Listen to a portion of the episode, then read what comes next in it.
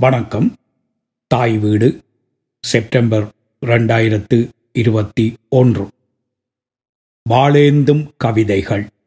நா. இரவீந்திரன்.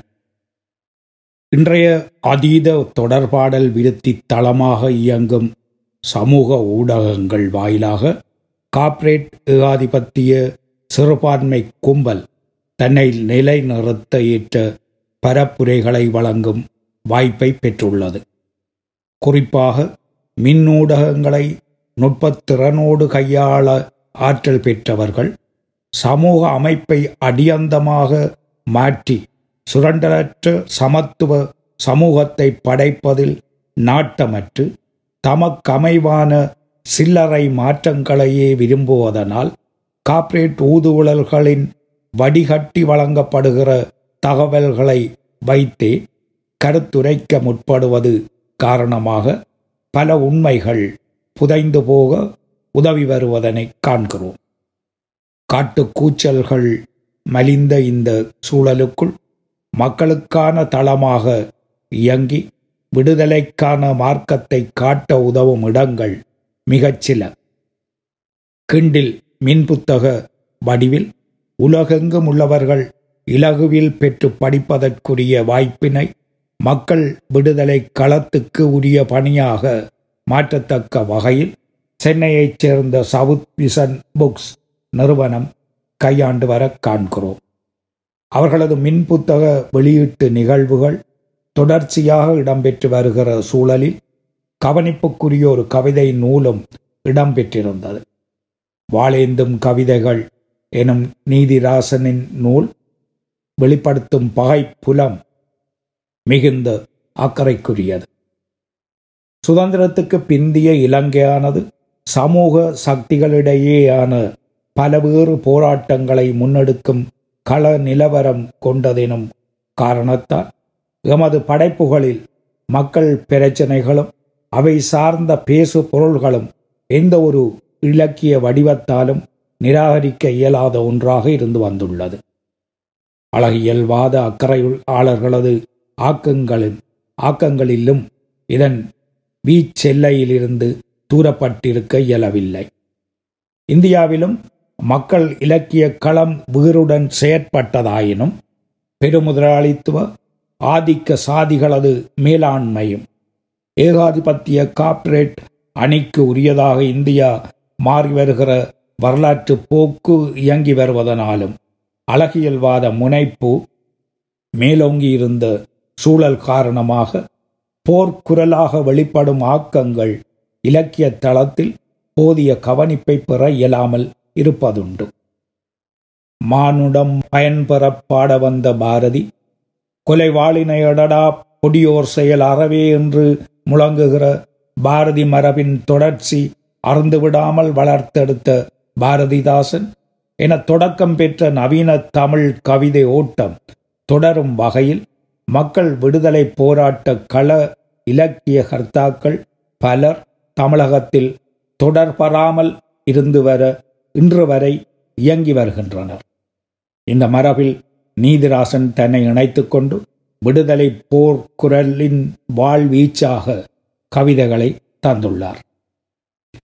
கிண்டில் வாயிலாக படிக்க கிடைக்கும் இந்நூல் ஊடாக இன்றைய இந்துத்துவ ஆளுகைக்கு உட்பட்டிருக்கும் இந்தியாவின் வெட்டுமுக தோற்றத்தை வெளிப்படுத்த இக்கட்டுரை முனைகிறது.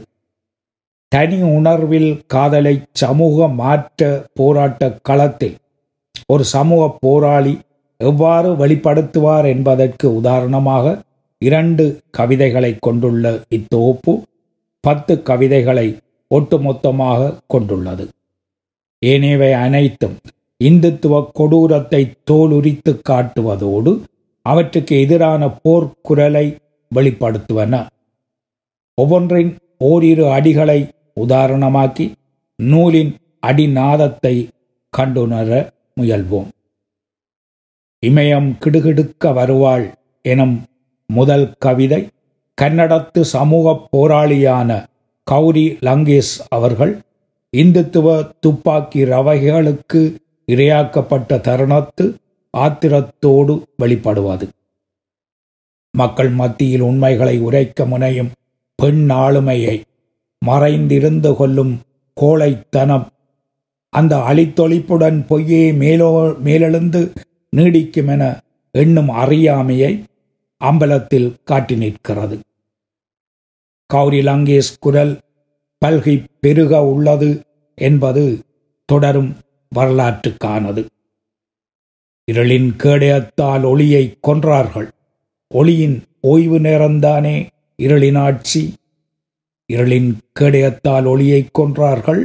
ஒளியின் ஓய்வு நேரம்தானே இருளின் ஆட்சி? என்ற வரிகள் சிந்தனைக்குரியவை.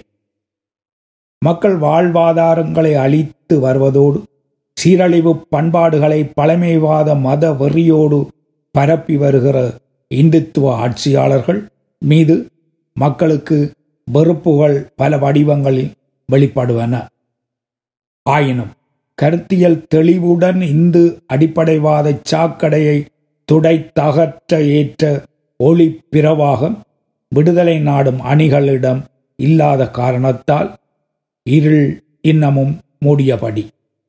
மக்கள் சக்தியை ஒருங்கு திரட்டி களமாட வேண்டிய அணிகள் தமிழ் கருத்து வேறுபாடுகளுடன் முட்டி மோதி மாய்வதும் இருளின் அந்தகாரத்தை பன்மடங்காக்கி நிற்கிறது.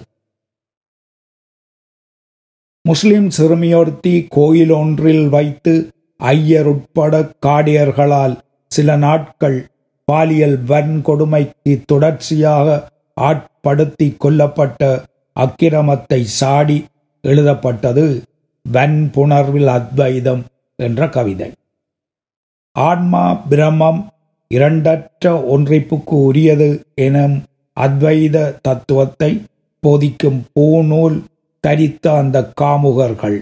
குதறப்பட்ட அந்த சிறுமியின் ஆன்மாவுடன் உடாடியிருப்பரா விவேகானந்தரின் பாரதியின் மனிதநேய அத்வைதத்தை வீழ்த்துமா? வன்புணர்வின் அத்வைதம்? விவேகானந்தரின் பாரதியின் மனித நேய அத்வைதத்தை வீழ்த்துமா வன் புணர்வின் அத்வைதம் என்பது கவியின் கோபாக்கினி குரல். அரசியல் சாசனத்தின் தலையை நொறுக்குகிறது இந்துத்துவா பாசிச மரணக்கல். கர்வப்ப கர்வப்பட்டு வீழ்ந்து கிடக்கிறார் இந்துத்துவ ஆதிசங்கரர். அரசியல் சாசனத்தின் தலையை நொறுக்குகிறது இந்துத்துவா பாசிச மரணக்கல். கர்வ பங்கப்பட்டு வீழ்ந்து கிடக்கிறார் இந்துத்துவ ஆதிசங்கரர். எனும் அடிகள் பலவேறு சிந்தனை தளத்துக்கு எடுத்து செல்வன. ஆதிசங்கரரை இந்துத்துவவாதியாக சொல்லிவிட இயலாது.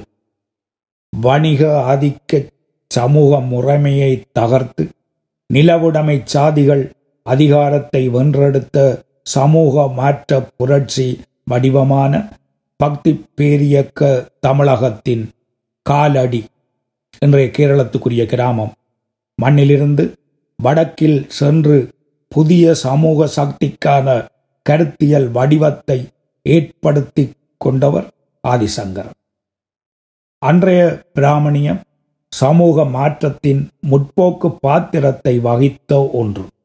அதன் உயர் ஆளுமையாக உள்ள சங்கரர் இன்றைய இந்துவ இந்துத்துவத்தின் பிரதிநிதியாக மாட்டார். அதேவேளை அவரது அத்வைதம் பிராமணர் மட்டுமே பிரமத்தை கண்டுணர வல்லது என காட்டியிருந்த வகையில் பின்னரான மேலாதிக்க கொடூரங்களுக்கு வழிப்படுத்தினார் என்ற ரீதியில் கவிதையில் அப்படி சித்தரிக்கப்படுவதை ஓரளவுக்கு ஏற்க இயலும். ஆதிசங்கரரது வேதாந்த மெய்யியலை ஜனநாயக சமூக மாறுதலுக்கான புரட்சிகர செயல்முறை வேதாந்தம் வேதாந்தமாக வளர்த்தெடுத்தவர் விவேகானந்தர். இனி எழுச்சி பெற உள்ளது சூத்திரர்களது ஆட்சிக்கான ஜுகமென முழக்கமிட்டு அனைத்து மக்களும் பிரமத்தை உணரும் மெய்யியல் தள புரட்சியை சாத்தியமாக்கியிருந்த விவேகானந்தரதும் பாரதியினதும் அத்வைதம் மனித நேய பாங்கானது என்பது ஏற்கத்தக்க ஒன்று. அதேவேளை விவேகானந்தர் இந்து விடுதலை நெறியாளராக. பிரபஞ்சத்துக்கு அப்பால் இதனை படைத்து காத்து அழிக்கும் பிரம்மம் ஒன்று உளது எனும் கருத்துடையவர்.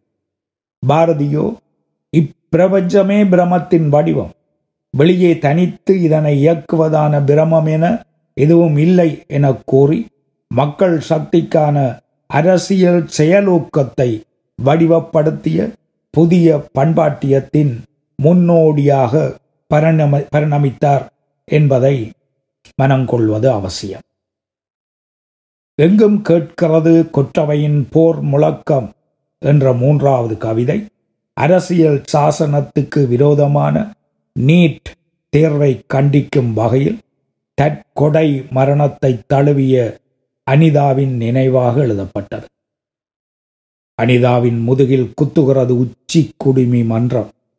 சமூக நீதியே இந்திய அரசியல் சாசனத்தின் உயிர். அனிதாவின் முதுகில் குத்துகிறது உச்சி குடுமி மன்றம்.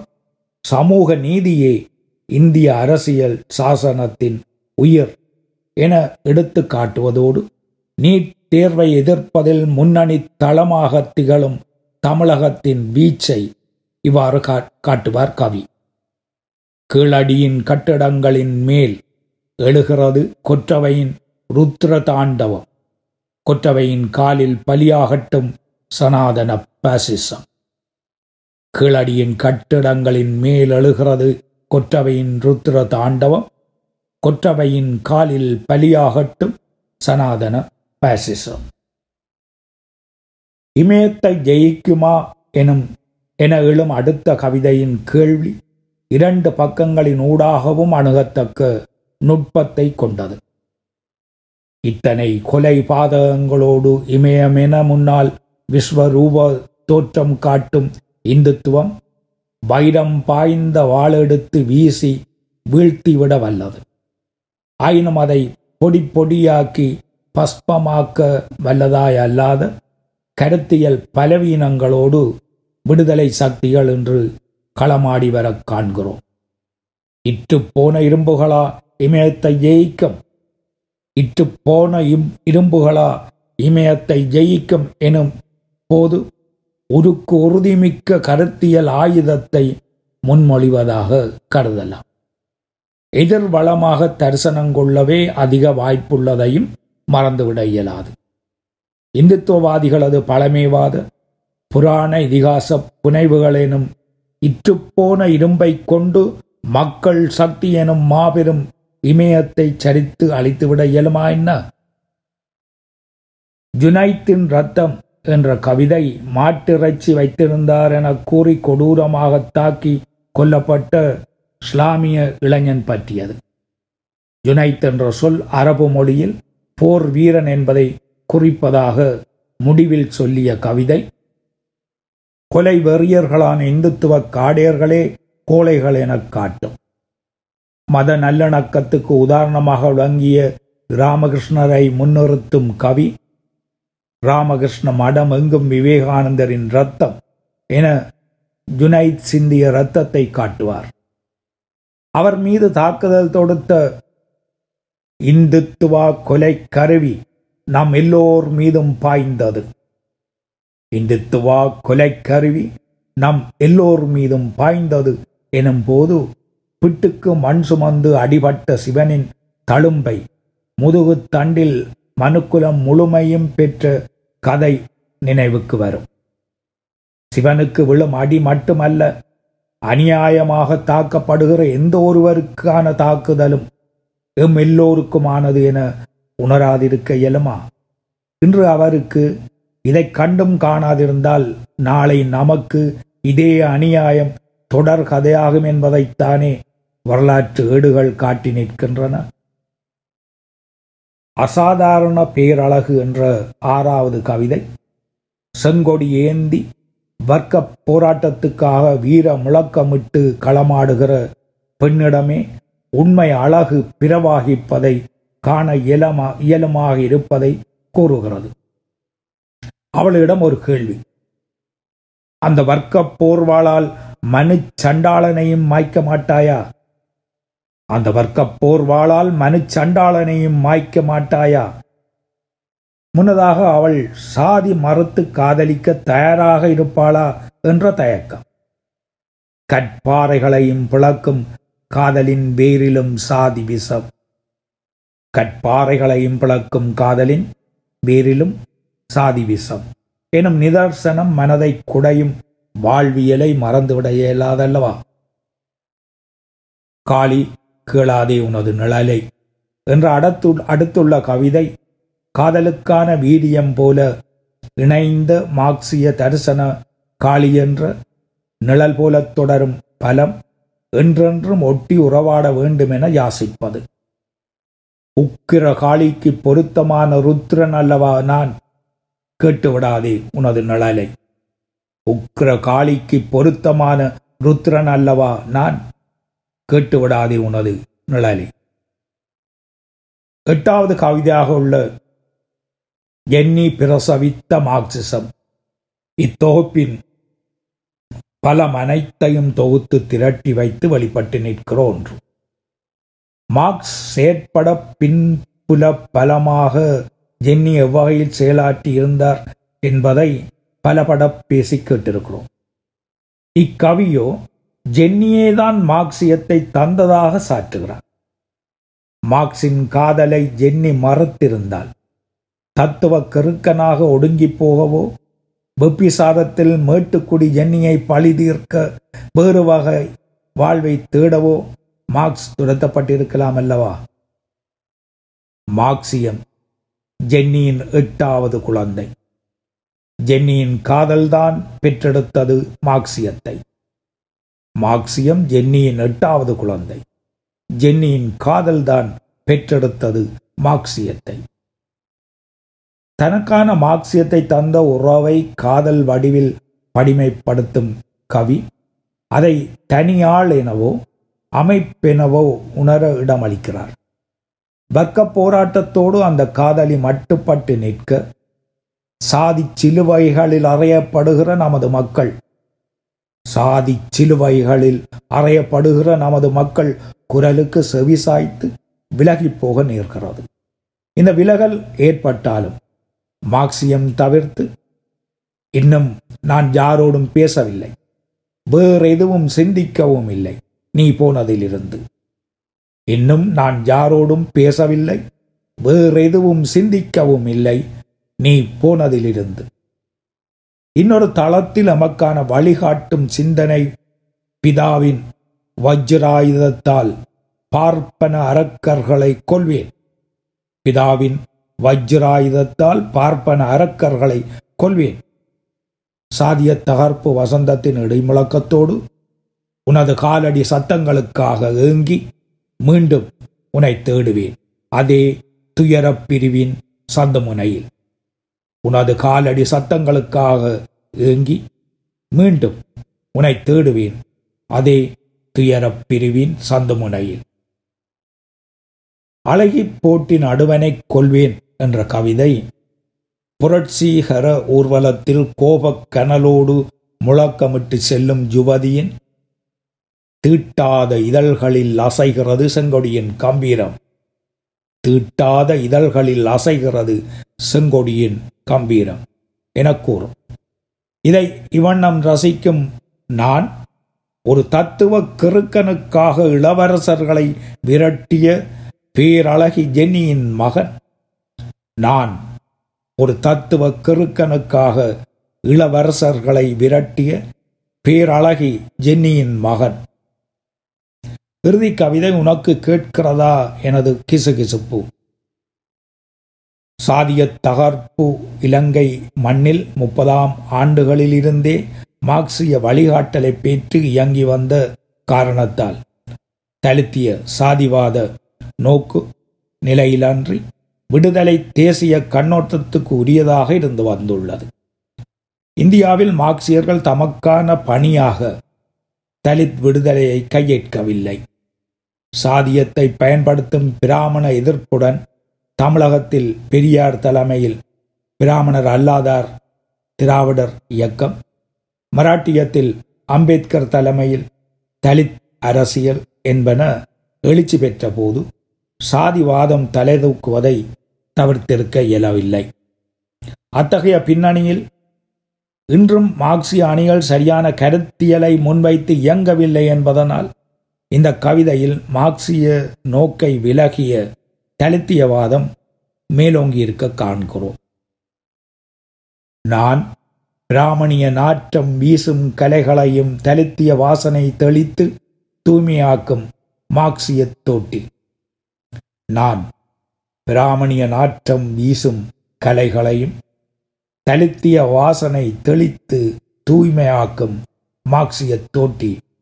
என்பது மயக்கங்களை கொண்டது. பிராமணியத்தை பெரியாரிய அம்பேத்கரிய நோக்கில் மார்க்சியம் கணிப்பிடுவதில்லை. வரலாற்று பொருள்வாத நோக்கில் நிலப்பிரபுத்துவ மாறுதலுக்கு வழிகாட்டிய ஆறு ஏழு எட்டாம் நூற்றாண்டுகளுக்குரிய பிராமணியம் முற்போக்கு பாத்திரம் வகித்ததை மார்க்சிசம் கண்டுகாட்ட தவறுவதில்லை. தவிர இன்றைய பிராமணர்கள் அல்லது பிராமணியத்தை ஏற்கிறவர்கள் அனைவரையும் எதிரிகளாக மார்க்சியம் கணிப்பதில்லை. அந்த சமூக சக்திகளுக்குள் இடம்பெறும் வர்க்க போராட்டம் காரணமாக மார்க்சியம் முன்னெடுக்கும் விடுதலை தேசிய சோசலிச மாற்றி அமைத்தலின் அணி திரட்டலுக்கு உரிய நட்பு சக்திகள் அத்தளங்களிலும் உண்டு.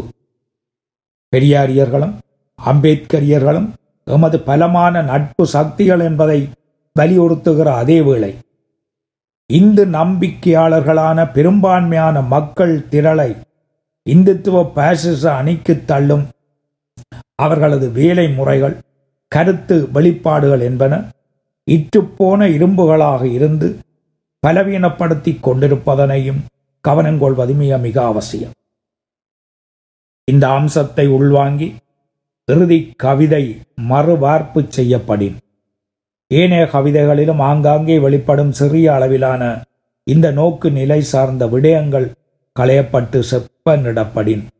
இத்தோப்பு மேலும் மெருகு பெற்று அமையும் இல்லாத இந்த வடிவிலே கூட இந்த தொகுப்பு சமூக நீதிக்காக சமூக மாற்றத்துக்காக போராடுகிற மக்கள் சக்திக்கு வலிமிக்க போர்வாள் என்பதில் மாற்று கருத்து இருக்க இயலாது. நன்றி வணக்கம்.